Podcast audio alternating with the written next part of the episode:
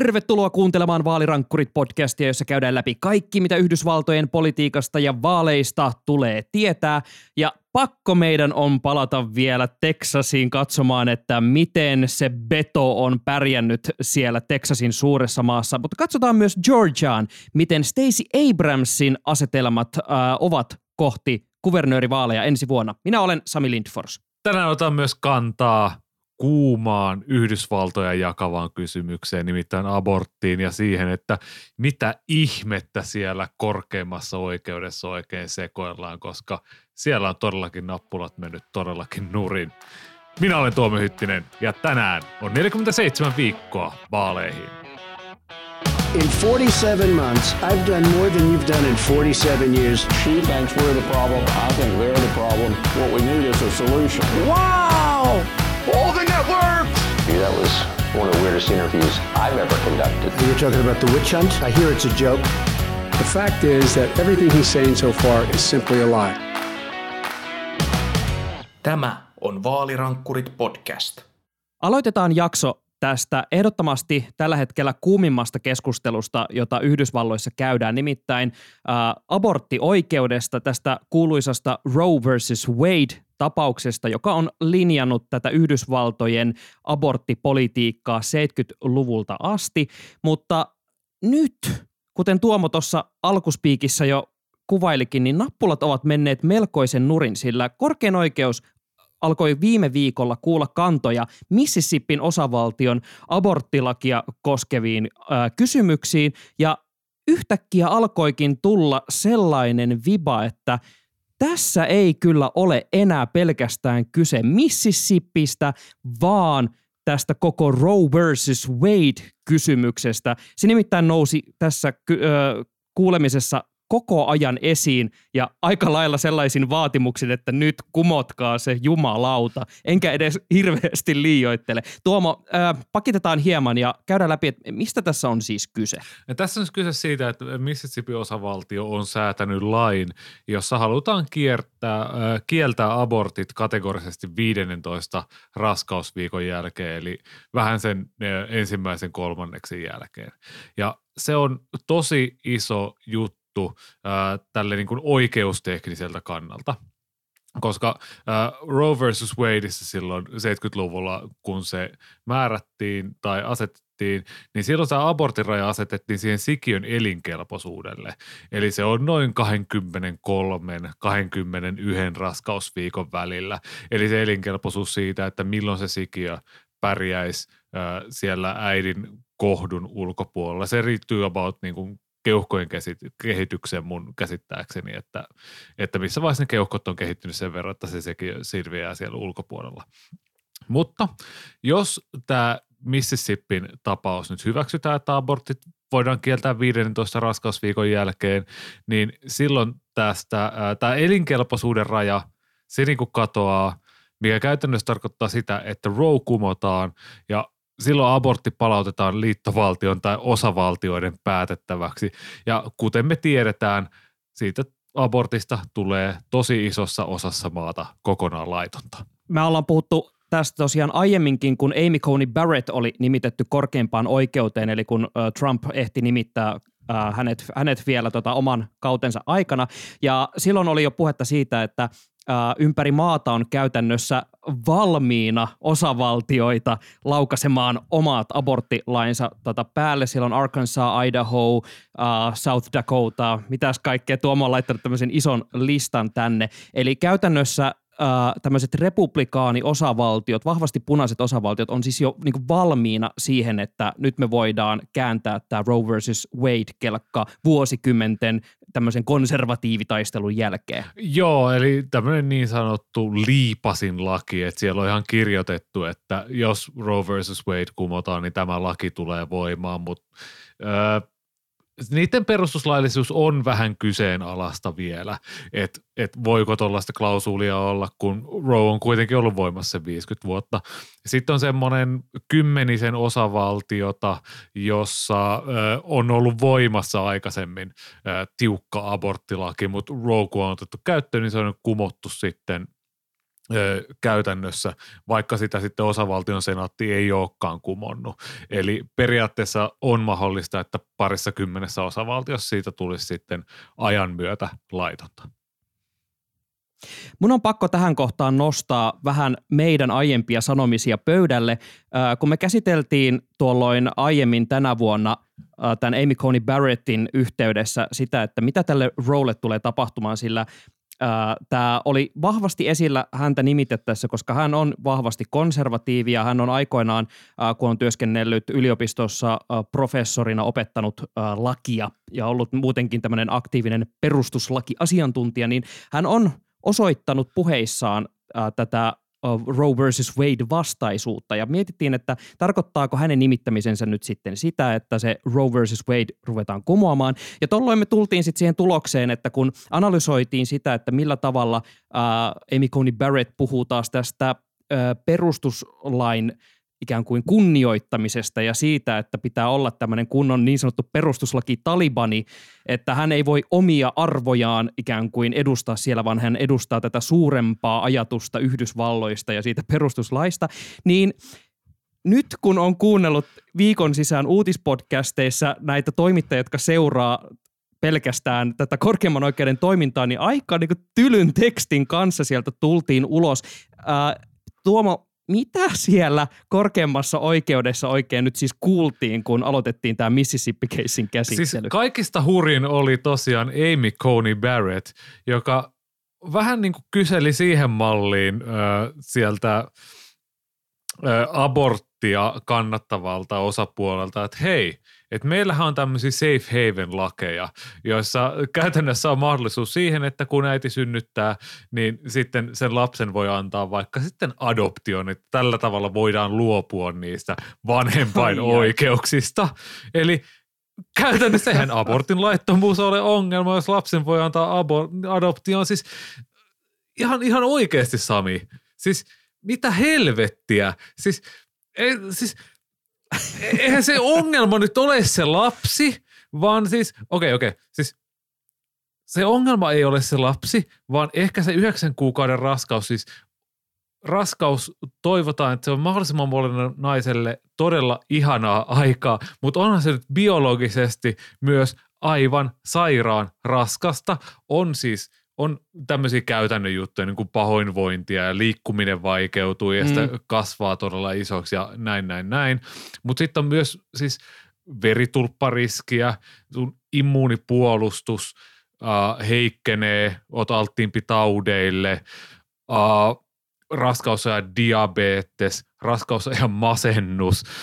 Sieltä kaikkea tämmöisiä altistavia tekijöitä sille naisen terveydelle. Puhutaan sitten sosiaalisesta puolesta, että miten sun työuralle käy, miten sun tuloille käy, eläke, kaikki, niin kuin, se on todella isompi kokonaisuus kuin se, että ajatellaan vaan, että ahas, aborttia kaipaava nainen ei vain halua äidiksi juuri nyt, no hän voi synnyttää sen lapsen ja antaa sitten pois.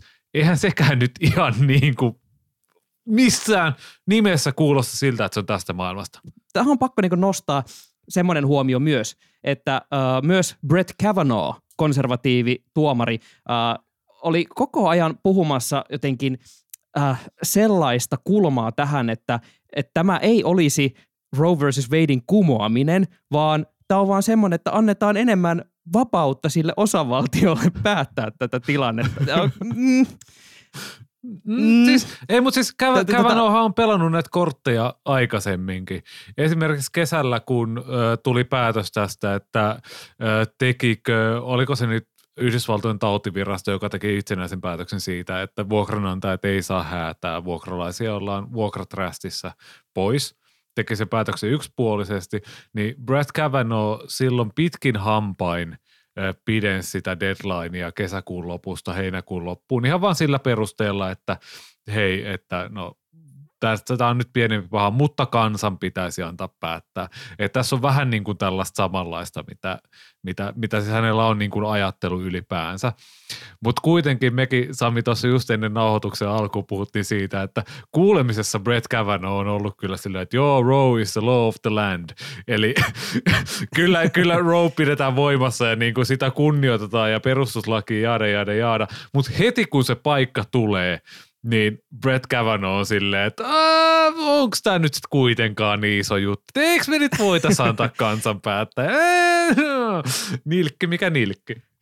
No, no vähän sellaista touhua on ollut. Ja tota, mun on pakko kans nostaa tämmöinen Washington Postin äh, kolumni. Äh, Paul Waltman on kirjoittanut äh, kolumnin tästä tilanteesta otsikolla It's time to say it, the conservatives on the Supreme Court lied to us all. Ta, siis mun on pakko, pakko lukea näitä ensimmäisiä, uh, ensimmäisiä laineja täältä. They lied. Yes, I'm talking about the conservative justices on the Supreme Court. They weren't just evasive or vague or deceptive. They lied. Siis aivan todella tulista tykitystä. Ja tämä liittyy juurikin siihen, että mitä mekin ollaan puhuttu just niin tässä podissa ja silloin aiemminkin just sitä, että on hämmentävä kuinka jotenkin vielä silloin muutamia kuukausia sitten – annettiin ymmärtää, että kyllä tämä on land of the law, mutta ihan kun kukaan olisi ikään kuin tajunnut vaan kysyä, että tuleeko se myös olemaan land of the law, johon ilmeisesti olisi sitten voitu vastata, no, no katsotaan tätä sitten ensi vuonna sitten tarkemmin. Niin ja siis äh, liberaalituomari Sonja Sotomayor piti mun mielestä semmoisen hyvin tiukan ja palavan puheenvuoron siitä, että miten nyt semmoinen politiikan löyhkä on tulossa tähän korkeimpaan oikeuteen. Että heti kun se paikka tulee, niin konservatiivituomarit kääntää takkinsa ja alkaa näitä isoja ö, ennakkotapauksia mitkä on 50 vuotta ollut, että abortti on tunnustettu perustuslaiseksi oikeudeksi, niin heti kun se paikka tulee, niin aletaan niin kuin kääntää takkia. Mutta vielä kun näistä tuomareista puhutaan, niin täytyy nostaa esiin korkeimman oikeuden puheenjohtaja John Roberts, joka jäi siis aivan yksin. Hän, hän oli niissä kysymyksissä vähän silleen, että niinku, hei, että miten tämä kompromissi tämä 15 viikkoa, että olisiko se nyt niin paha, jos se raja vedettä siihen. Ja siis sekä vastaaja, että eli tämä Mississippi puoli, joka haluaa tota, pitää sen siihen 15 viikossa ja kumota sillä Rowan sanoi, että no ei tämä ei ole mikään argumentti, mutta myös sitten tota, se syyttäjäpuoli eli tämä abortin puolustajapuoli oli silleen, että mitä sä oikein puhut Tukko, että ei tämä 15 viikkoa perustu yhtään mihinkään. Kaikki tu- muut tuomaritkin oli silleen, John, John, mitä sä oikein teet, jäbä? Siis, että hänestä ei oikeastaan piitannut, hänestä in. ei piitannut juuri kukaan. Ja nyt siis näyttää siltä, että ehkä ääni 5-4 Roe vastaan Wade kumotaan sitten tuossa kesä-heinäkuun vaihteessa. Kyllä. Tämä, äh, tämmöinen viba jäi, että äh, se lähtötilanne ei ole vain se, että nyt katsotaan riippumattomasti, että mitä se meidän perustuslaki tässä tulkitsee, vaan jotenkin uh, haetaan ja mietitään niitä argumentteja, joilla saadaan se Brett Kavanaugh, no annetaan kansan päättää linja sinne viimein, viimein vallalle. Mutta uh, Tuomo, sä oot kirjannut tänne, että mitä jos tässä olisikin olemassa kompromissin mahdollisuuksia. Niin, siis tämä John Robertsin 15 viikkoa, joka siellä tyrmättiin, niin se varmaan tyrmättiin semmoisissa niin lakiteknisestä syystä. Mutta se 15 viikkoa, jos nyt laajennetaan tänne jopa Euroopan puolelle, niin se nyt ei ole varmaan ihan mahottava huono kompromissi. Siis Suomessa abortin raja on 12 viikkoa, siis se, että automaattisesti saat abortin, jos vaan haluat, niin pyydät sitä ennen 12 raskausviikkoa, niin varmasti saat sen. Et sitten tarvii jonkinlaisen erityisen syyn, että voit tehdä sen myöhemmin. Että jostain sikiorakenteellisesta syystä saattaa olla pitkälle sinne raskauden puoliväliin, kun sen abortin saa tehdä. Mutta niin kun, ei se 15 viikkoa raja, niin ei se nyt ole mikään semmoinen ihmeellinen. Että siltä vaan varmaan puuttuu semmoinen lääketieteellinen peruste, mutta kun meillä on Suomessa erilainen oikeuskulttuuri, niin, niin kuin meillä voidaan tehdä tämmöisiä päätöksiä. Meillä on Euroopassa sellaisia Taleban maita niin kuin Irlanti tai Puola, missä sitä abortti on huomattavasti vaikeampi, eli jopa mahdoton saada. Joo, tähän on toki myös kommentoitava, että äh, Suomen aborttilainsäädännön tiukkuutta on kyllä kritisoitu viime vuosina aika ankarasti ja kansalaisaloitteellakin yritetty vähän laajentaa, laajentaa tätä. Ja tässähän täytyy toki myös huomioida, että sitten taas, että vaikka Suomessa se niin takaraja saattaa olla tiukempi kuin no, esimerkiksi Ruotsissa, jossa se on 18 viikkoa, mistä esimerkiksi John Roberts olisi voinut vaikka googlaamalla katsoa hyvä, kompromissiehdotuksensa vaikka jonkun mallin, että hei, miten jos kokeillaan vaikka tämmöistä Ruotsin kaltaista mallia tai jotain, en tiedä. Mutta, mutta siis se, että siihen liittyy siis myös niitä muita elementtejä, eli äh, esimerkiksi jossain Texasinkin aborttilaissa, niin sehän ei ole kyse myöskään pelkästään niistä viikoista, että mihin asti se on mahdollista, vaan myös niistä reunaehdoista, ja myö, tässähän niin kuin, äh, nämä muut osavaltiot, jotka ovat valmiina niitä omia trigger-lakejaan pistämään päälle, niin äh, niihin usein myös sisältyy sitten äh, tiukempia ehtoja sille, että kuka saa ja missä olosuhteissa äh, tehdä sen abortin vielä sitten niiden viikkojen sisällä. Joo, ja yksi asia, mitä konservatiivit ja abortin vastustajat tykkää ottaa esille on se, että RBG eli Ruth Bader Ginsburg olisi sanonut, että Roe on päätetty huonosti. Mutta siinä on tavallaan semmoinen lakitekninen homma. Eli RBG on kyllä kritisoinut sitä, että Roe on päätetty vähän silleen tyhmästi. Eli Rose se perusidea oli se, että se on naisen ja hänen lääkärinsä välinen asia. Se, että ottaako abortin vai eikö ota. Et, et se oli vähän silleen niin kuin tyhmästi tehty. Kun tämä Ruth Baker, Bader Ginsburg olisi 70-luvulla halunnut tuoda abortin niin kuin työsyrjintäkeissinä tämmöisessä tapauksessa, jossa naisen mm-hmm. piti valita, että pitääkö hän työnsä vai pitääkö hän lapsensa – että tavallaan, että kun hänet oli pakottu pitämään työnsä, niin hänen täytyy tehdä abortti. Mutta Roe vastaan Wade ehdittiin päättää sitä ennen, jolloin siitä ei tullut tällaista isompaa sukupuolten välisen tasa-arvon kysymystä, vaan se päätettiin sitten ihan tämmöisenä niin kuin teknisenä biologisena seikkana, jonka jälkeen se on sitten valunut sieltä siihen – tämmöisen kristilliskonservatiiviseen tämmöiseen niin kuin uskomuslaariin, että no missä kohtaa se elämä nyt oikein alkaa ja koska on uskonnon vapaus, niin sitten on vapaus uskoa siinä, että se alkaa siitä hedelmöittymisestä, jonka jälkeen siitä tulee sitten sitä, että onko se ihminen nyt se soluklimppi alkio siellä ensimmäisellä viikolla vai onko se alkio sinne 23 raskausviikolle asti, jolloin se ehkä pysyy hengistä, ehkä ei, riippuen siitä, että onko ne keuhkot kehittynyt vai mitä. No se on kuitenkin tässä kohtaa selvää, että tästä, että mikäli jo nytten on kyllästynyt tämmöiseen liberaalien ja kristilliskonservatiivien kulttuurisotaan, niin se ei ainakaan ole laantuakseen seuraavan puolen vuoden aikana. Tätä päätöstä Mississippin tapauksesta odotetaan siis kesä-heinäkuussa, jolloin nähdään, että miten tässä käy. Seuraavaksi päästään suuriin mittelöihin, jotka odottavat ensi vuonna. Me ehdittiin sivuta jo aiemmin, äh, kaiken takana on twiittiosiossa äh, Beto O'Rourkin lähtemistä kuvernööri Skabaan Texasissa. Ja nyt olemme saaneet myös uutisen, että Georgiassa äh, vanha kunnon Stacey Abrams, joka teki suuria taikatemppuja vuosi sitten äh, presidentin vaaleissa, ja hän lähtee siis haastamaan istuvaa kuvernööriä Brian Kemppiä, joka saa myös ö, yllättäviä haastajia, mutta ö, Tuomo, mun täytyy heti ensin nostaa tästä Georgian tilanteesta sellainen huomio esiin, että kun mä en osaa oikein päättää, että kuka on kovin vastus kenelle, niin mä tarviin tähän sun apua hahmottamaan tätä dilemmaa. Nimittäin istuva kuvernööri Brian Kemp, jonka moni muistaa äh, vuosi sitten käydyistä vaaleista, koska hän asettui tosi vahvasti Donald Trumpia vastaan, kun Donald Trump yritti äh, kysellä, että olisiko niitä ääniä jostain hänelle kaivaa. Äh, häntä, hänet siis haastaa entinen Georgian republikaanisenaattori David Perdue, eli heillä tulee tämmöinen oman puolueensa keskinäinen skaba, ja sitten siellä on tosiaan Stacey Abrams, joka on tämmöinen demokraattien mahtinainen. Niin mä, mä en tuomo tiedä, että et, et, jos tämä olisi semmoinen vanha kunnon SmackDown-jakso, niin mä en enää tietäisi, että kuka tässä kamppailee ja ketäkin vastaa. Miten sä näet tämän tilanteen? Siis tämä on aivan super mielenkiintoinen tämä Georgian tilanne, koska periaatteessa se perusasetelma on se, että demokraatit on pulassa. Perinteisesti se puolue, joka pitää valtaa valkostalossa, niin hänen puolueensa ottaa niin kuin koko maassa dunkkuun ihan sumeilematta.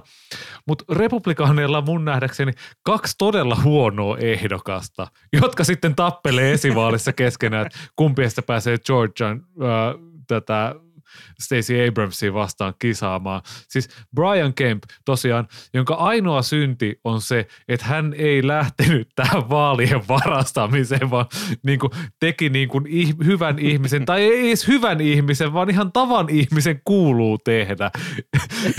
niin kuin, mitä normaalit ihmiset tekee, niin Trump ja hänen kannattajansa sitten vihaa Brian Kemppiä tästä syystä. Sitten David Perdue, entinen senaattori, bisnesmies, joka vielä silloin marraskuussa voitti, siis hän voitti, hän sai enemmän ääniä kuin demokraattivastustajansa John Ossoff, mutta koska hän ei saanut yli 50 prosenttia äänistä, niin he joutuvat sitten uusintavaaliin ja kahden kuukauden aikana David Perdue hävisi kolme prosenttiyksikköä äänestäjistään ja hävisi John Ossoffille. Siis, Jonka lempinimi on, että kuka helkkari on John niin, Ossoff. Niin, tämmöinen kuin dokumentin tekijä, jäbä, tämmöinen valkoinen tyyppi, joka on silleen niin kuin näyttää köyhältä Beto O'Rourkeilta. Siis mitä hemmettiä David Perdue hävisi tälle jävälle. Ja siis tästä on tulossa aivan hirveä tappelu Perduen ja Kempin välillä. Jos Kemp voittaa, niin Trumpin uskovat on sitten ehdottomasti sitä mieltä, että niin kuin väärin meni. Mutta jos Perdue voittaa, niin onko hän niin kuin hyvä ehdokas? Niin kuin Hänhän on ihan tämmöinen niin kuin mitään sanomaton, hajuton, mauton. Oli ainakin viime vuonna, kun yritti John Ossoffia kaataa. Tässä on mun mielestä huikea tämä lähtötilanne, kun me ollaan aika monta kertaa pitäisi itse asiassa laskea montako kertaa tämän vuoden aikana mainittu, että demokraatit on kaauksessa. Ja, ja jotenkin toistensa kurkuissa, niin äh, Georgiassa varsinkin nyt kyllä republikaanit ovat toistensa kimpussa oikein olan takaa, sillä tämä äh, Kempin ja Perdue'n välinen kamppailu jotenkin alkoi saman tien äh, sillä, että ruvettiin, tiedätkö, jääkiekossa, kun näkee, kun niiden tota, kentän poliisien katseet kohtaa ja siinä niin nyökätään, että silleen okei, okay, nyt heitetään hanskat jäihin. Ja kun kiekko let, tippuu, niin sitten alkaa mätkitä. Kyllä, että sieltä lähti Purdue saman tien huutelemaan ja sitten Kempiltä tuli saman tien vastaisku. Haluatko Tuomo tiivistää, että miten, miten tämä niin näin lätkätermein meni? No se meni suurin piirtein niin, että tota, siellä ne neloskentän guunit alkoi mäiskiä toisiaan sillä aikaa, kun Stacey Abrams otti kiekon ja rupesi vetelee ilta, ilmaveivejä siellä toisessa päässä. Siis mä tässä vaiheessa pidän Stacey Abramsia jopa ennakkosuosikkina tässä skabassa. Hän on jotenkin strategisesti, systemaattisesti pitänyt tämän Georgian kuvernöörin, en mä tiedä millä valtaistuimella Kemp siellä istuu, mutta niin kuin Stacey Abrams on kattonut jo pitkään, että tonne mä haluan. 2018 jäi vaan muutaman prosenttiyksikön kymmenyksen päähän sillä tietynlaisella äänioikeudesta ja niin kuin kansalaisoikeusasioista puhumalla. Ei tehnyt niin kuin Beto O'Rourke, että olisi lähtenyt tuohon demokraattien presidentinvaalien esivaaliin mukaan häviämään, vaan jättäytyi siitä viisaasti pois. Ja koko ajan on vähän niin kuin tiedetty, että hei, hän tulee niin kuin tähän vaaliin ja hän tulee kovaa ja hän on rakentanut neljä vuotta sitä kannattajapohjaa. Hän on tosi suosittu. Hän on niin suosittu, että en usko, että John Kukahelkkari Ossoff tai Rafael Warnock olisi pärjännyt viime syksynä vaaleissa, ellei Stacey Abrams olisi tehnyt sitä valtavaa jalkatyötä siellä. Ja nyt vielä, kun Brian Kemp on tämän vuoden aikana allekirjoittanut lakeja, joissa ö, supistetaan äänestysoikeuksia ja kaikkea muuta tämmöistä niin kuin ihan pelkkiä syöttyä Stacey Abramsin lapaan. Jos ensi kesänä tulee vielä tämä Roe versus Wade-päätös ja Georgiassa ruvetaan republikaanit puhumaan siitä, että nyt aletaan niin kuin aborttia rajoittaa tässä näin, niin se, se kaikki, se kaikki, se vaan kaatuu Stacey Abramsin laariin. Joo, tämä on hyvin mielenkiintoista nähdä, millä tavalla tämä tilanne kehittyy. Brian Kemp on kuitenkin äh, omien kannatuslukujensa kanssa ollut myös vähän pulassa, vähän sama kuin Texasissa Greg Abbottilla, että aika niin laskusuhdannetta on ollut. Ja sitten on tosi mielenkiintoinen tilanne, kun David Perdue, siis nyt kun puhuttiin näistä tota, hanskojen heittämisestä jäähän, niin David Perdue tuli sillä sisään, että Brian Kemp ei kykene taistelemaan demokraatteja vastaan, että hän on tämmöinen ihme lussu, joka täällä vaan nyt pyörii ja tota, ei saa mitään niin oikeaa aikaiseksi, ei puolusta näitä meidän arvoja jne. Ja sitten tämä Kemp taas vastasi, että, että hänellä on uh, hänellä on kokemusta tämmöisen radikaali vasemmiston nujertamisesta toisin kuin äh, David Perduella, joka otti pataan ja tältä joltain random kolmikymppiseltä Ossofilta. Että tavallaan he on niin solmussa juuri tässä, niin kuin aiemmin puhuttiin, että tietyllä tapaa tämä niin Trump-leiri ja se ei-Trump-leiri, niin tota, tässä jotenkin tulee hyvin semmoinen mielenkiintoinen ikään kuin vääntö heidän välillään. Ja tuossa ehdin katsoa, kun ABC Newsilla oli ollut tämmöinen todella nopea sekven, sekvenssi, jossa tota Nate Silver, joka 538-sivustoa päätoimittaa, kävi nopeasti sanomassa, että tällä hetkellä näyttää jopa siltä, että Stacey Abramsilla on mahdollisuus voittaa tuo paikka, vaikka republikaanit todennäköisesti jyräävät vuoden päästä ihan joka ikisessä osavaltiossa, mutta hänellä on tosi paljon vetovoimaa, etenkin just vaikka Atlantan seudulla, se joka oikeastaan ratkaisee kaikki äänestykset. Ja myös ihan vaan se, että republikaanien oma sekasorta näyttää just aika hazardilta ja ottaen huomioon vielä just tämmöisiä päätöksiä, mitkä todennäköisesti just satavat Abramsin laariin, niin tota, hänellä on niin kuin, tosi vahva tämä lähtöasetelma ainakin. Vuosi on tosin pitkä aika, katsotaan mihin tämä menee. Mutta se, kenestä Nate Silver ei ollut ihan yhtä varma, oli Beto O'Rourke Texasissa. se, se näytti hieman, uh, tai hän taisi, taisi sanoa, että it's, it's a bit of a far stretch. no siis joo, norm, mä kuuntelin just tuossa itse töistä, kun lähin ja ajatukset alkoi kääntyä tähän nauhoitukseen, niin kuuntelin 538 Politics podcastia, missä oli siis laskettu joltain aikamäärältä, että miten ehdokkaat, jotka on hävinnyt vaaleja, on pärjännyt.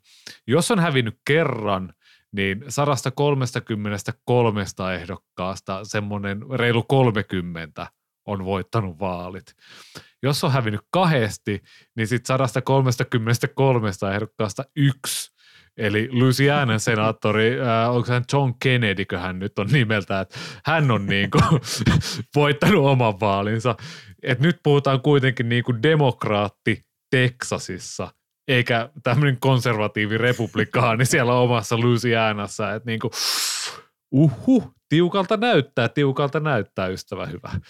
No to- todellakin, ja tässä pitää huomioida, että 2018, jolloin oli tämä suuri beton hetki, jolloin, jolloin kaikki, kaikki halu, halusivat tietenkin pukeutua kuin kuka tahansa borderline democrat, niin uh, oli, oli se, että oli, oli Trumpin kautta, kautta takana se tota, pari vuotta, ja uh, ihan hirveä backlash siitä, ja yhtäkkiä sieltä saikin demokraatti, tämmöinen kunnon liberaali Beto O'Rourke hirveästi nostetta, mutta nyt on juuri se tilanne, että Biden uh, on pikkasen vaikeuksissa oman suosionsa kanssa, ja kun Beto O'Rourke äh, hankki itselleen myös tämmöistä kansallista julkisuutta tämän oman äh, presidentin vaaliyrityksensä kautta, niin tavallaan hänellä on nyt niin, hänellä on todella paljon tämmöistä just taakkaa, mikä ei useimmiten ole kovin äh, hyvä lasti kantaa, kun lähtee näin isoihin skaboihin, varsinkin osavaltiossa, jossa lähtökohtaisesti demokraattina ö, lähteminen vaaleihin on aika hazardia hommaa. Kyllä, mutta sitten taas se, että hän on ollut siellä presidentin vaalikilvassa, niin se, että hänet tunnetaan ehkä siellä teksasilaisten olohuoneessa paremmin kuin se, että jos hän ei olisi sinne lähtenyt, niin en mä tiedä. Kyllä siinä saattaa olla omat hyvät puolensa. Se tietysti se, että pystyykö hän olemaan semmoinen tehokas kampanja, vai pystyykö hän pitämään sen hypen yllä aina sinne marraskuulle asti. Saa nähdä, ja totta kai silläkin on väliä sitten, että mitä Craig Abbott tekee. Että hän, hänellä kuitenkin nyt on suosio on alkanut laahata pitkästä aikaa, että se voi olla, että Betolla on nyt niin kuin momentumia tässä kisassa. Mutta jos sitten mietitään näitä kahta ehdokasta, Stacey Abramsia ja Beto O'Rourkea, että molemmat oli hyvin lähellä – tietynlaista ihmettä vuonna 2018 siinä suuressa demokraattia-aallossa, joka silloin tuli. Mutta he valitsivat sitten aivan täysin erilaisen polun. Stacey Abrams meni sinne kansalaisoikeusjärjestöön, rupesi tekemään duunia siellä ruohonjuuritasolla. Beto O'Rourke, no varmaan hänelläkin jotain tämmöisiä virityksiä siellä oli sun muuta. Mutta sen jälkeen tuli tämä Vanity Fair kansi, jossa Beto ilmoitti, että hän lähtee presidenttiskabaan. Man, I was just born to be in it. Puoli vuotta. Ja sitten hän lähtikin jo takaisin opettamaan sinne johonkin Oi, kouluun, minne oli silleen, että joo, lähdetään tuonne college-opiskelijoiden sekaan opettamaan. En mä tiedä mitä historiaa vai äidinkieltä vai mitä niin teki, mutta niin kuin aika silleen maitojunalla kotiin meiningillä. Et, mutta toisaalta hänet tunnetaan nyt sit ihan ympäri Amerikkaa Texasin ulkopuolellakin, että kyllä silläkin väliä. No on va- väliä, mutta tämä on mun mielestä se, mikä just tähän jää, että onko, onko se hyvä asia, että hänet tunnetaan ja millaista väliä sillä on.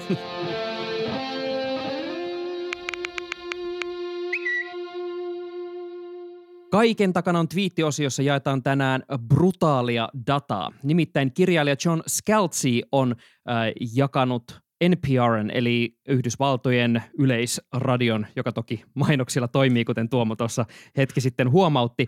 Äh, äh, he ovat tehneet siis selvityksen koronakuolleisuudesta ja se on erittäin paljon korkeampaa alueilla, joissa on erittäin korkea Donald Trumpin kannatus. Ja tähän John Scalzi on kommentoinut Today in the modern GOP is a literal death cult. Eli tänään moderni, äh, hetki, anteeksi minulla, juuri kun sanoin tuon äänen, niin mun näyttö pimeni. Ai saakeli, nyt tota pitää laittaa foliohatut päähän ja tiukasti. Eli, eli tänään sarjassamme nykypäivän Grand Old Party on kirjaimellisesti kuoleman kultti. Millaisia ajatuksia Tuomo tästä brutaalista datasta? No tässä kun on puhuttu Amy Coney Barrettista ja tästä saadaan mukava aasinsilta siihen, että tällä viikolla vai viime viikolla jo paljastui se, että Donald Trump on siis sairastanut koronaa jo hyvin aikaisemmin kuin mitä me silloin viime syksynä tiedettiin. Et joku toimittaja oli laskenut, että kun hän oli saanut tämän positiivisen koronatestin, niin sen jälkeen hän oli altistanut noin 500 ihmistä koronalle ja syyttänyt tyyliin heitä kaikkia siitä, että he ovat altistaneet hänet. Ja yksi iso tämmöinen massatapahtuma oli Amy Coney Barrettin virkanimitys siellä Valkoisessa talossa, missä hän halasi ja ai, ai, kätteli ai, ja poskisuuteli muun muassa Amy Coney Barrettia. Öö, niin, että jos republikaanipuolue on kuolemankultti, niin heillä on kyllä ihan sopiva ylipappi valittu sinne johtamaan tätä kulttia. Totta kai sellaisella mielenkiintoisella twistillä, että luonnollisesti kultin johtaja itse on suojassa, sillä hänellä on ollut tartunta, joka on hoidettu, ja hänellä on ollut myös ne rokotteet, joilla ollaan turvassa tältä koronataudilta, joka voi olla tappava. Kiitos, että kuuntelet Vaalirankkurit-podcastia ja muistutuksena, että mikäli tarvitset vertaistukea kaiken tämän kummallisen Atlantin takaisen ymmärtämiseen, niin apua on tarjolla osoitteessa twitter.com. Sieltä löydät apua handleillä at tuomohytti, at Sami Lindfors ja at vaalirankkurit. Ja kuuluitpa sitten tällaiseen republikaaniseen kuolemankulttiin tai woke-kulttiin, kulttiin tai sitten vihreään lohikäärmeeseen uskovaan kulttiin jossain Thunder Treen lähistöllä, niin kerroppas vaalirankkoreista ystävillesi. Sieltä saattaa tulla uudenlaisia kultisteja tähän meidän vaalirankkurit datakulttiin. Vaalirankkurit palaa taas pari viikon päästä. Nyt moi moi!